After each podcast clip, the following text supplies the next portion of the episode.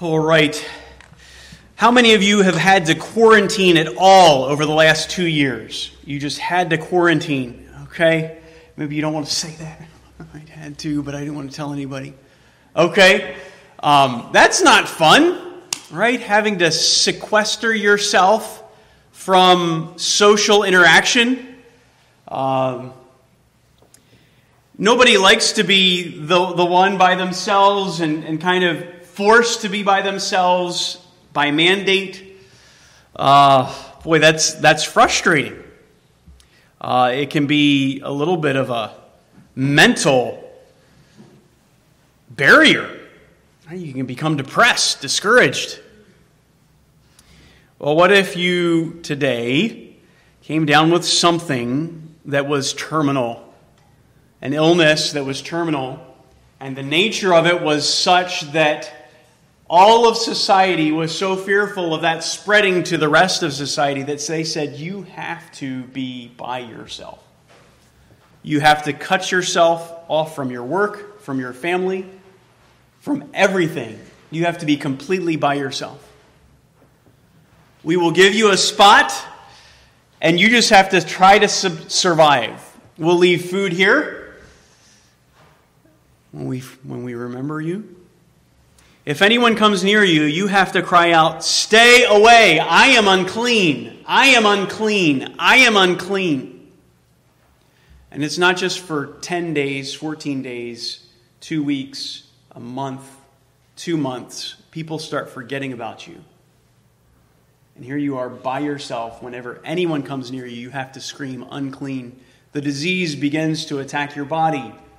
You, you become um, not just someone who's feared, but someone who looks fearful. Um, you are malnourished, you have no clear thinking, and that stretches into years to where you are you're an outcast. No one will touch you. In Jesus' day, this happened, as you probably know what I'm getting at, with what we would call leprosy. They, the, the term was much broader than, than what is leprosy today. Uh, but this is what would happen someone who was banished from the community to die. And the stigma behind it was worse, because the stigma behind it, especially in that day, was what? It was Miriam. It was that, that she was cursed. It was God has given you this disease. And so people felt like they were unclean and they would have to shout, unclean, unclean. Secluded, no human interaction, no one touching you. Um, I don't know if you can put yourself into that situation in your mind. I'm sure many just died. Um, this is Jesus coming to one such person.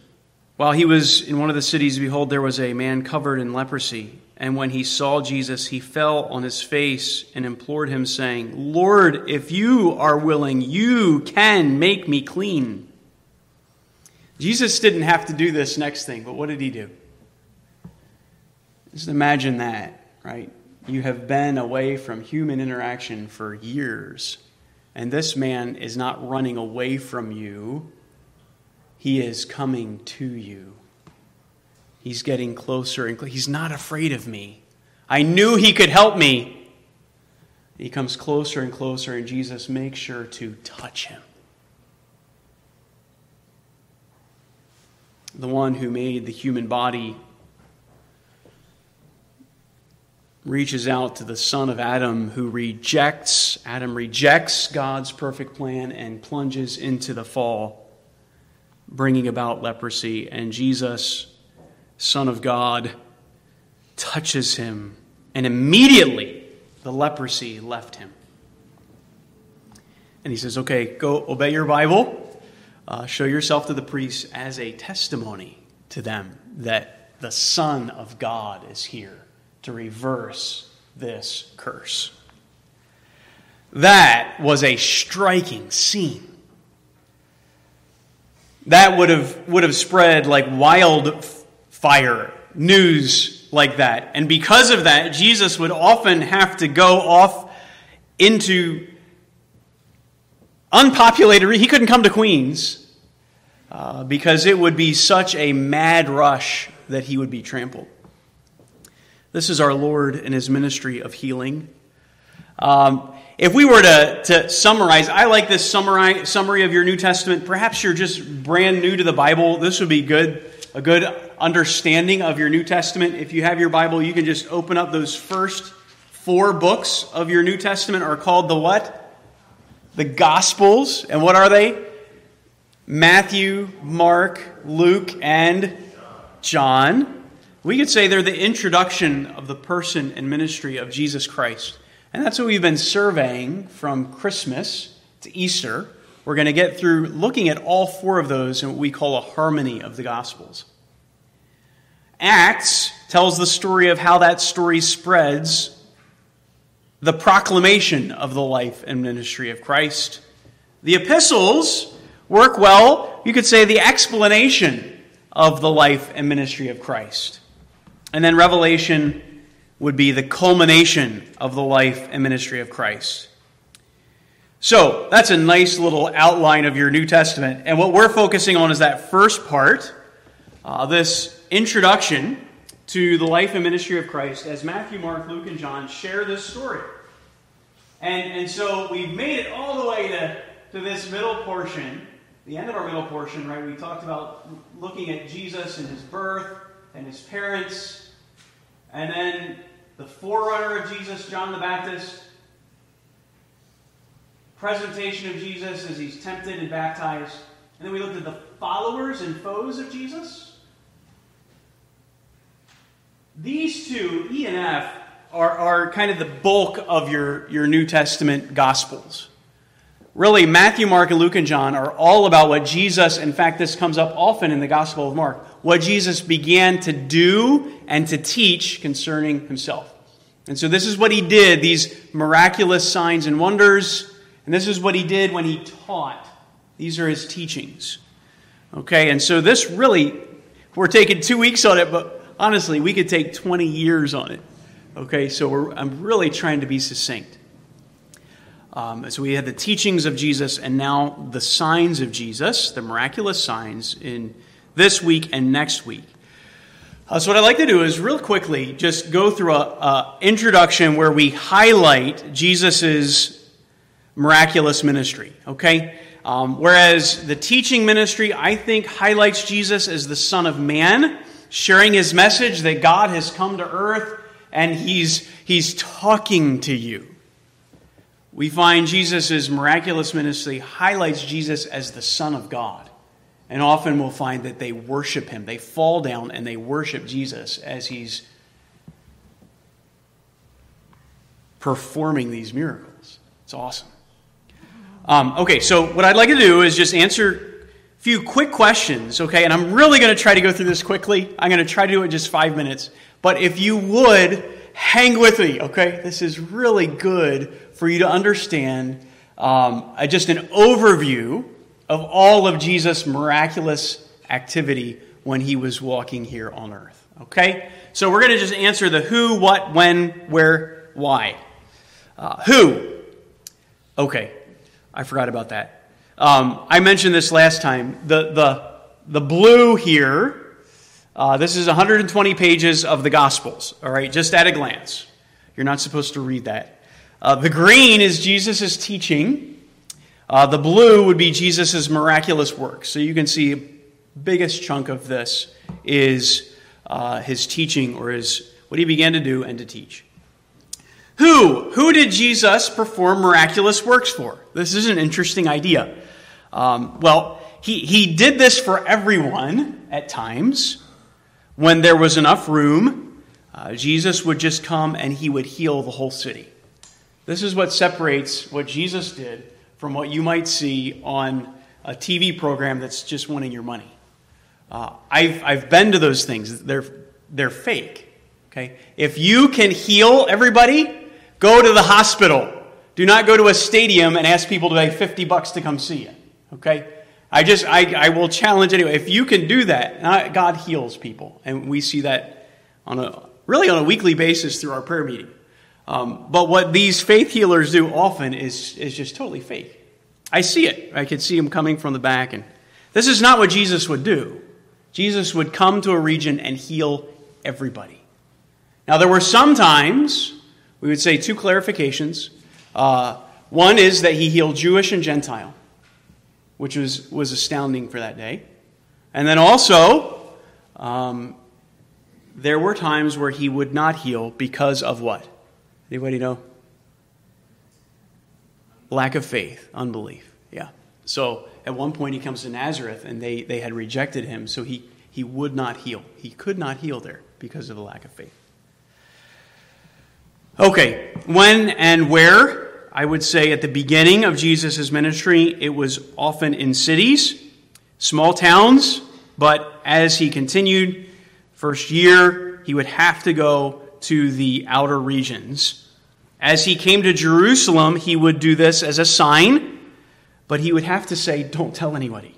Or he would have to heal the man at the pool and run. And then the guy's like, I don't know where he is, I just know he healed me. Now, this is where we really need to focus in on the what and the who. Okay, so we have a handout here. Guys, could you pass this out real quick? A couple folks. All right.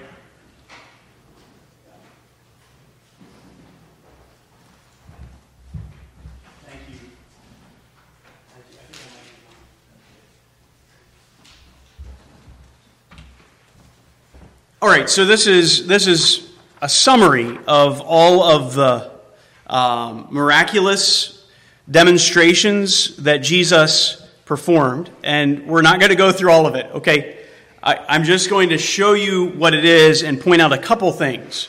First of all, remember when we gave out one about Jesus' teaching? How long was it? It was twice as long in a smaller font. Um, and even there, what I did is I put all of the teaching that Jesus did in Matthew, and then with Mark, I didn't repeat that. I just picked up all in Matthew, all in Mark that Matthew didn't cover. With this one, it's, it's small enough to where I can actually repeat it. So as you look at the summary of what Jesus did in this first column in Matthew, with Mark, I just repeated it when it was repeated. So you have Matthew, Mark, Luke, and John.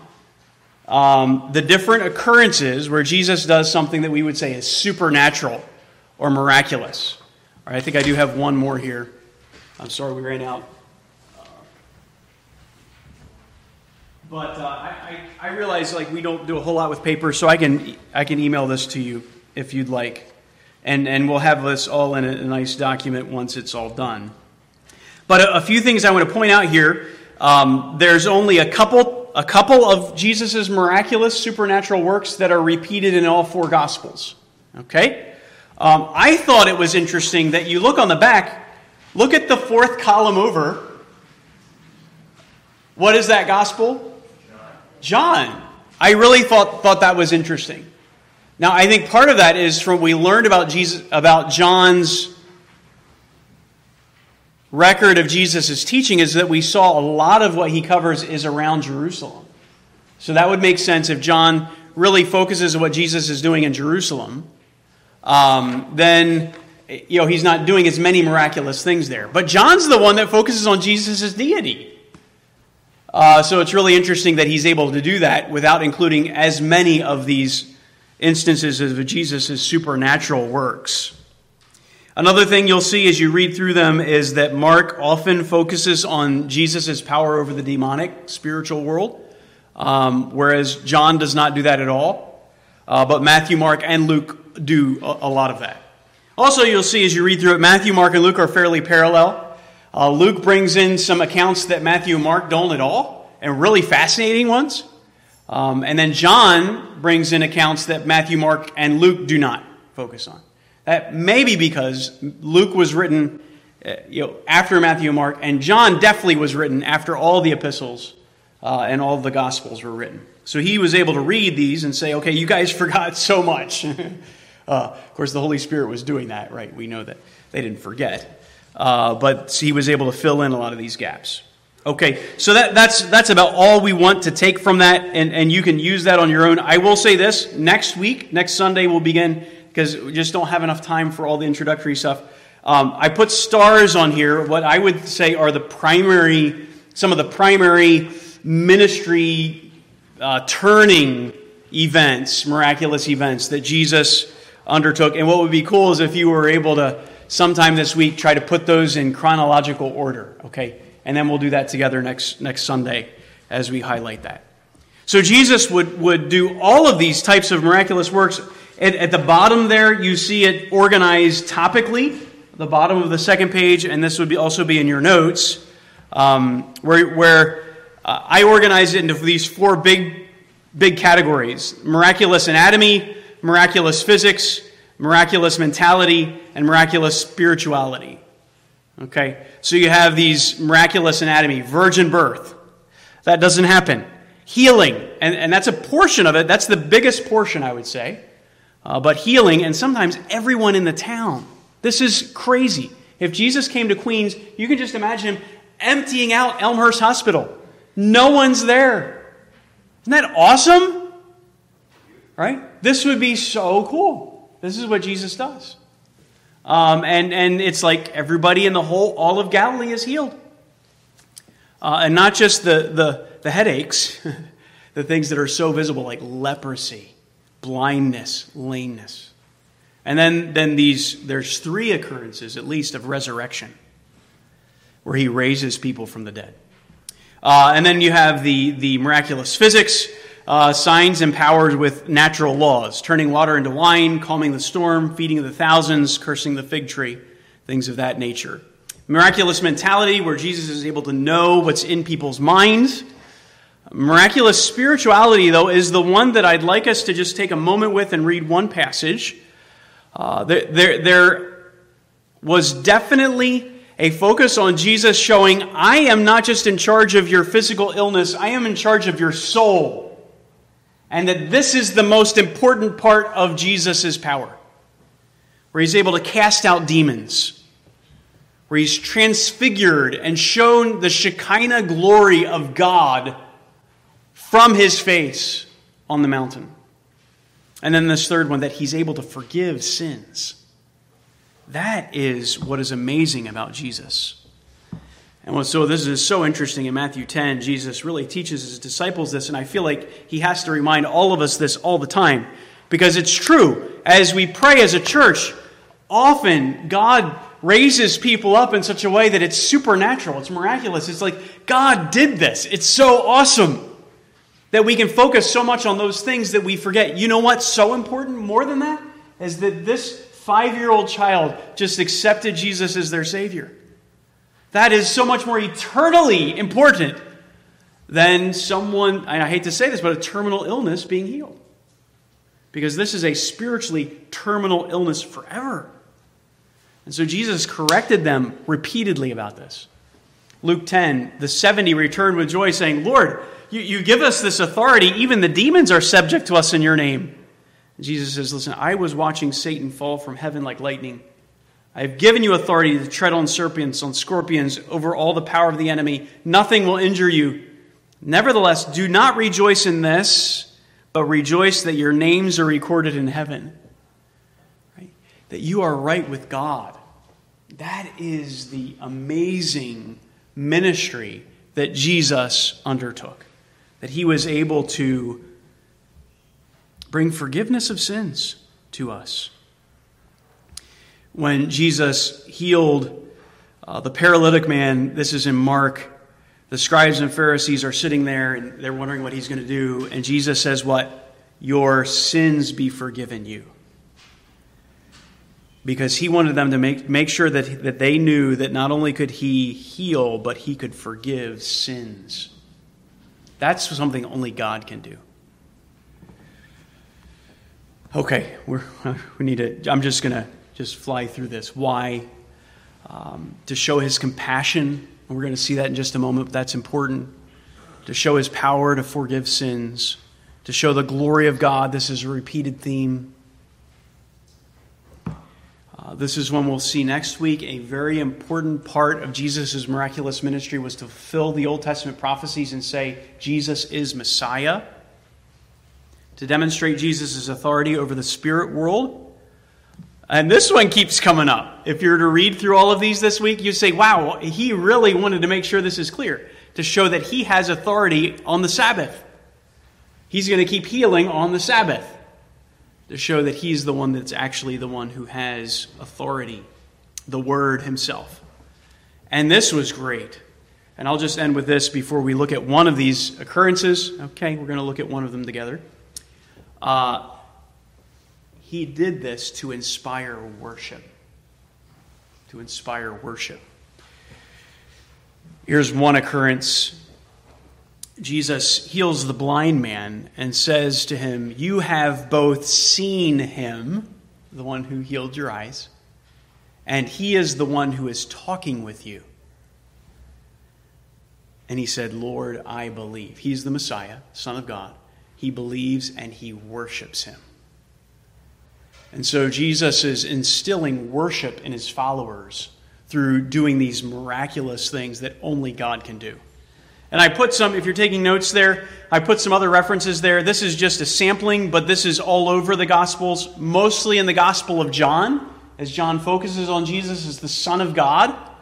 Um, but this would also be in all these other areas where people, uh, Thomas falls down and says, My Lord and my God, as he worships Jesus uh, for his power in the resurrection. Okay, so you look at this here. Uh, let me just ask, okay, we're all friends. Which one, which one of these, right? You have all these different healings and all these different miraculous events. Which one or two of these you think were mentioned in each of the Gospels? Anyone want to take a step out and fall? You know, take a step out and, and, and stab at it. Resurrection is one of them. Good. I have a $5 bill that Brendan will give you. No. Okay, which, I'm saying which miraculous event? Yes, healing would come up in all of them. Feeding, the feeding of the thousands, and the walking on the water paired with that. Outside of, of the, the Passion Week. That's, that is the event. And then there's one other one. One of them is at his climax, and the other one is at his kind of his lowest point. Blind. Who said it? Good. The one is at his climax of reception. In fact, after it, they want to take him and make him king. And then the other one is healing the blind man near Jerusalem. And that is a sign to Jerusalem that your Messiah has come and they're ready to kill him because of it. Now, it brings the triumphal entry, but then the next day they're ready to kill him. Uh, so those are the two ones. And so this week we're going to look at that first one, the, the feeding of the thousands. And then next week we're going to look at the, the, the healing of the blind man. And we're just going to walk through that text together uh, to help us understand Jesus' power uh, and his ability to heal, to do the supernatural. And of course, this is what's going to be calming to us uh, during times where the ocean is, is uncalm uh, to have our, our calm spirit in the person of Christ. Okay, so next week we will actually look at a few of these in their time period. Right now, I'm just going to do the one. Jesus feeds the 5,000 there in the spring of 29 AD. So this would be a year before his death, a year before his crucifixion. We find Jesus feeds the 5,000. All right, so let's walk through that together.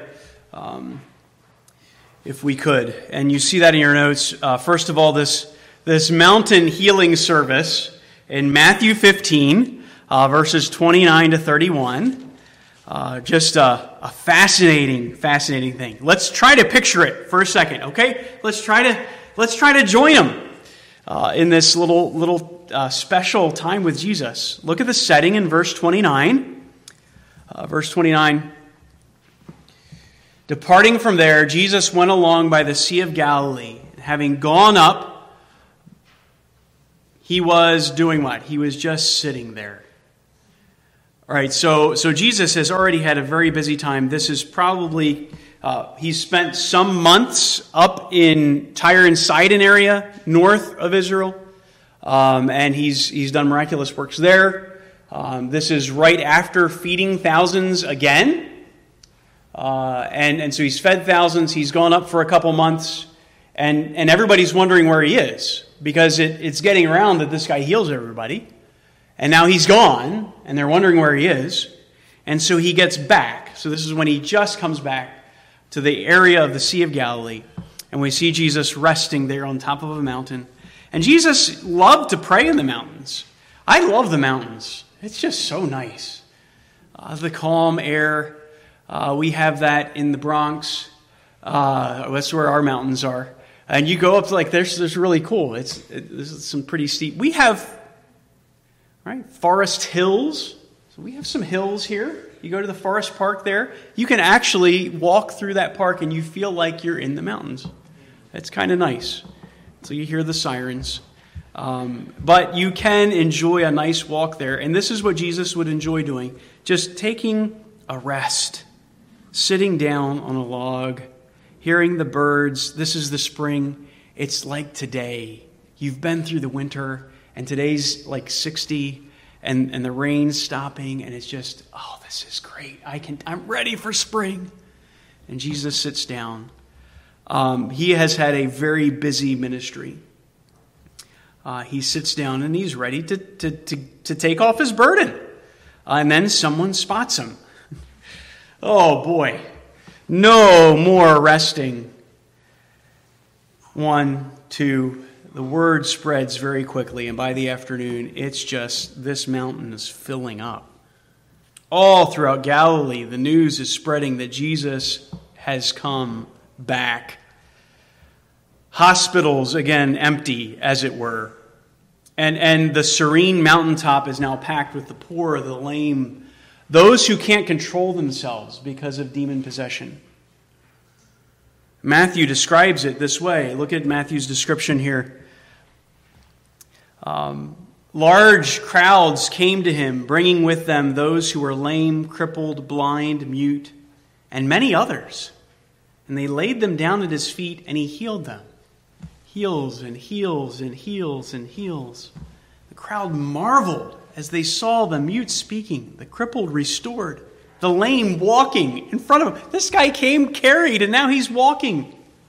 The blind seeing and they glorified the God of Israel. This is the reason Jesus does this, this response in verse 31. Um, they are glorifying God the creator of heaven and earth, has control over this sickness, has control over. I mean, just my wife has been lame for five years, or my dad no longer was able to, to work and earn a living in this, this manual labor society. And our family has been dirt poor begging for the last 10 years. And we hear about this Jesus, and our whole lives are changed because now he's jumping the leprous healed.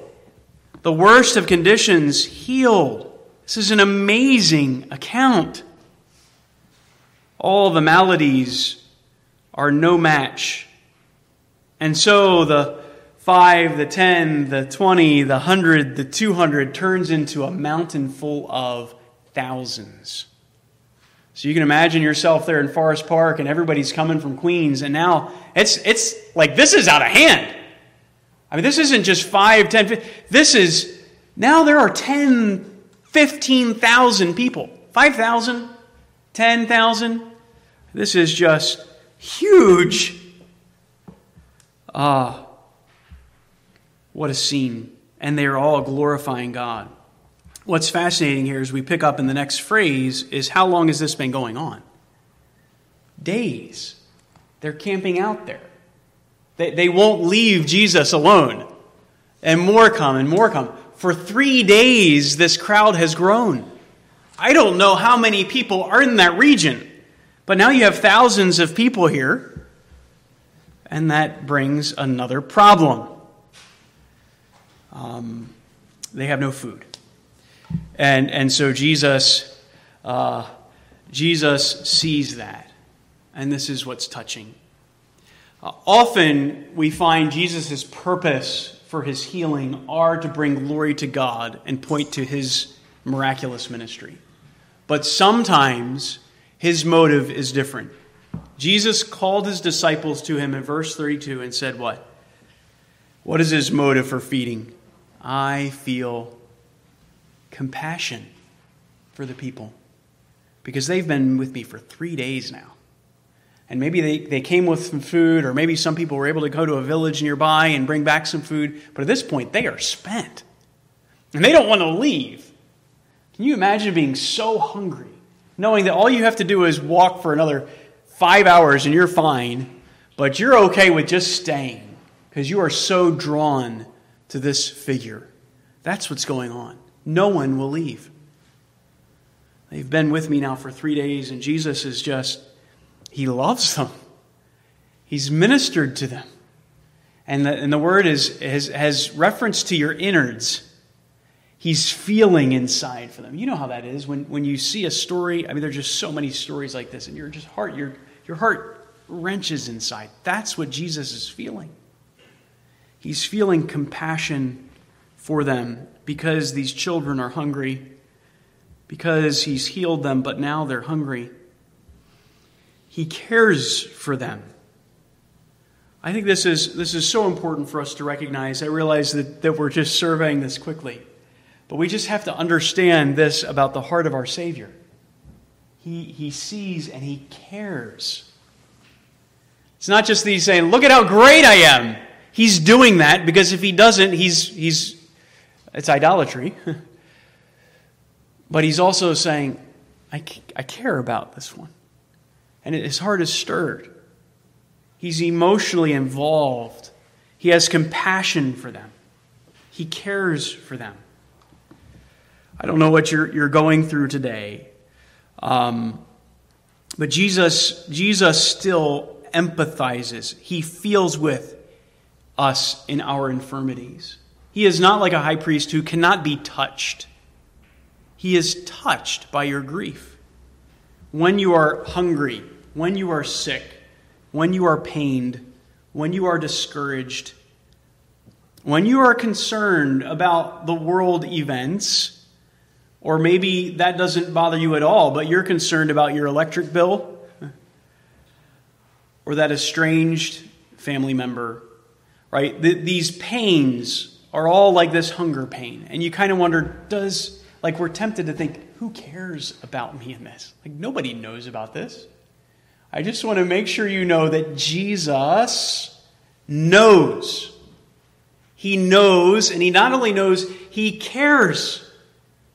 He cares in an emotional way. He is still human, and he is touched by that grief. He feels with you.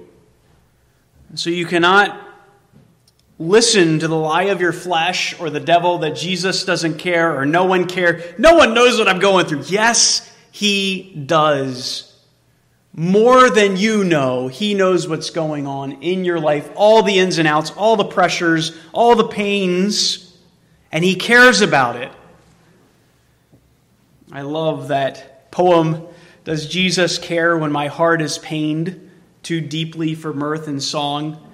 When the burdens press and the cares distress and the way grows weary and long? What does the chorus say? Oh, yes, he cares. I know he cares. His heart is touched with my grief. That's what the, the songwriter's getting at. His heart is touched with your grief. You are never alone in your sorrow. He goes to the leper. From here, he goes to the, the demon possessed man who's living all by himself. Perhaps there's two of them and he heals that one from these thousands.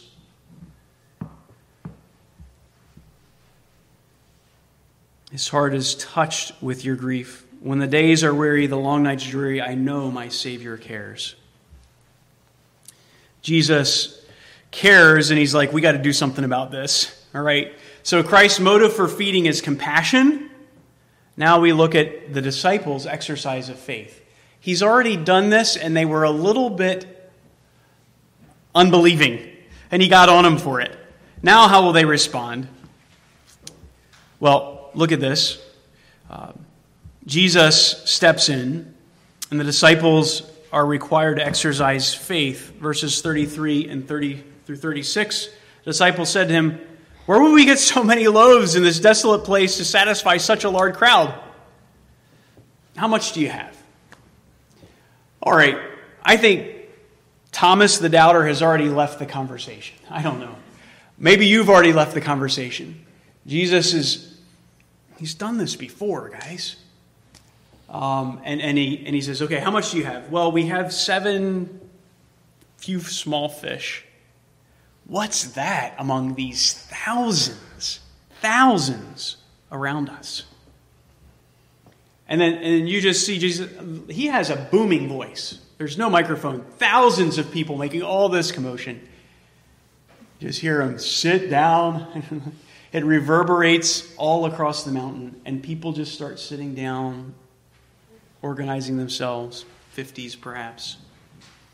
And then he says, the disciples. Come on, bring, bring, bring your food.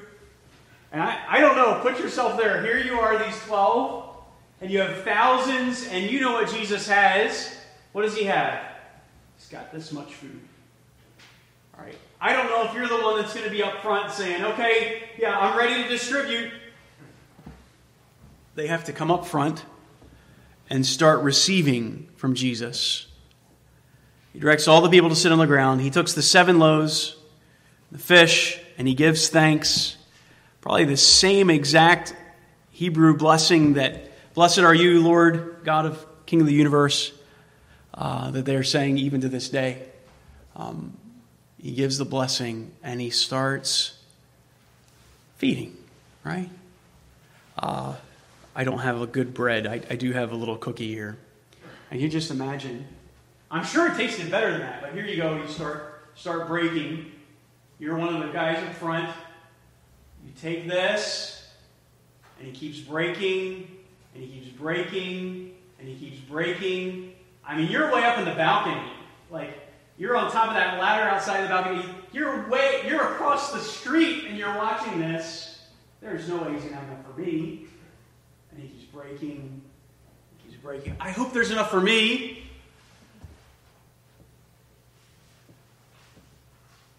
I'm sure it tasted better than Chips Ahoy. And they start giving and giving and giving and giving. And this person, this, and then, then the 12 go. It probably takes hours. They just know, once that starts, they just know something super special is happening. We are seeing Yahweh provide bread from heaven in the wilderness. Who is it who goes to heaven and comes down but the Son of Man? Who provides manna from heaven? God Himself. And Jesus is saying, I am the one who satisfies all your needs, all your desires. Sit and be filled. And they sit quietly for the hours as the bread is passed, as the fish is passed. And they eat and they feast. Look at Christ's miraculous provision. They all ate and were what? Satisfied. And this is what Jesus does. He satisfies us to overflowing. They pick up baskets full. The previous account, it's what's called as a small basket. This is, I mean, we're talking big old baskets full. This is what Jesus does for you. He fills your soul to satisfying and overflows it. And that's his message to Israel. Receive me. That's his message to you. Receive me. You don't need that security. It's not bad to have. You don't need that relationship. It's not bad to have. You don't need that healing. It's not bad to have. You don't need absence of that problem. It's not bad to ask. What do you need? You need Jesus. You need Him with you. You need Him feeding you from His hand. And that's the bread of heaven that's come down that will satisfy the soul. And so I cry out, Come and eat. Come and partake. Come and dine. Dine of Christ. Psalmist is able to say, You put gladness in my heart more than when their grain and new wine abound. In peace I will lay me down and sleep, for you, O Lord, make me dwell in safety. And so Jesus calls us to a boat that is overflowing with water, and He calls us sometimes to step out. He doesn't still the storm all the time. Sometimes He wants you to walk on water. And you know what? That's more miraculous than Him stilling the storm. But when you're in it, and maybe you're in it today, it's tempting to say, but look at all the waves. But we need to look at Jesus. And so the Lord today, once again, cries out to you in the cacophony of all the noise and the news and the headlines and the messages and the sorrow and the pressure. And He says, Eat of me, be satisfied. Find in Him this relationship, this satisfaction that is all of those things. And in just a short time, it becomes a reality when he comes again. And this is what this is all about. All his healing is showing that he is going to make it all well. It's showing that he can. And by his resurrection, he's going to get us back to the point as humans, humanity, that we will be able to have no more sickness, no more pain, no more hunger, no more war. All the implements that were were made for war will be transformed to, to make for human flourishing. Nuclear armaments will be power plants. That's when the sword becomes the plowshare. Jesus is going to bring that about. But until he does, we can rest even in the boat going up and down and say, Lord, feed me. And so he calls them all to partake. And it's shortly after this that that message, he says, Eat of me. Receive this message, is what he's saying. I, I am the bread of life from heaven. Receive me. Follow me. Believe me. And they're left with receiving Jesus and believing him or rejecting him. And even after this, you know what they do? They reject him. The bread of life discourse is when people leave him. Some of them believe him unto eternal life and many of them leave him. And so I'm just going to ask you are you going to receive him today, believe him, follow him, rest in him? Are you going to continue to rest in yourself and try to make it work for yourself? It's up to you. And with this be done, this quick story here. Gulshan Esther just recently passed away, but um, she tells her story in Beyond the Veil. She was raised in a very strict, wealthy Muslim home, dedicated to her family, her faith, but she was lame. Her father went to great expenses to get the greatest treatment. Europe, Middle East, still no improvement. It got worse. Her condition worsened. So she became very religious. Her parents became very religious. Good deeds, prayers, trips to sacred shrines all of these different things to find healing, no avail. Years of prayer, trips to Mecca, Medina, continually giving, praying five times a day. Her father dies. She begins to lose hope. And she's reading the Quran. She reads this section about Jesus, and it says Jesus is a, anyone know? A healer. And she's like, okay, course, Islam has a very wrong view of, of Jesus, but that's one thing it says. Um, she reads this passage and she believes in Jesus. And she starts praying for Jesus to heal her. Starts praying every day. And one night she's healed. Jesus healed her. And she knows it. And she starts telling her ultra Muslim family that Jesus, Jesus healed me. I got to tell everybody, Jesus healed me. She wouldn't silence. Her family gathered together and had a family tribunal. We've gathered the heads of the family to persuade you to give up these ideas of Jesus. Jesus. We accept that he healed you, but it doesn't look good for our Muslim family if you keep talking about it. Aren't you pleased that I'm healed? Yes. But you can't go around saying Jesus healed you. For the sake of Islam, we can murder you, her brother said. And so she felt a distancing between her and her family. And she was, she was left with a choice. Do I follow Jesus or do I follow this pressure from my family? And she would not go back. Uh, God led her to a Bible. Uh, God led her to a church. She was baptized, and she continued unashamed of her faith. It cost her everything. Her family put her in prison. Um, but she continued to believe until her dying day. Times the Lord, Lord does this in such an unusual way to demonstrate his glory. Um, and it's all to do exactly this to point us to Jesus. It's not to point us to any human, it's to point us to Jesus. And that day when Jesus healed so many, fed so many, a big chunk of them left unbelieving, the Pharisees, the next paragraphs, are arguing with Jesus. Peter says, We're going to continue to follow you because we, we can find no other words of life. Heads bowed and eyes closed. Let me ask you today uh, will you continue to follow Jesus? He is the bread of life, come from heaven. If there's something in your life that you need to turn over to Him, please do that. Uh, please rest in His care today. Uh, please find in Him sustaining grace. But if you've never believed in Him, let me encourage you to do that now. Trust in Him as your Savior and Lord. That means receiving this message that Jesus is Son of God, Savior of the world. That is that is taking this bread, ingesting this message, uh, and following Him.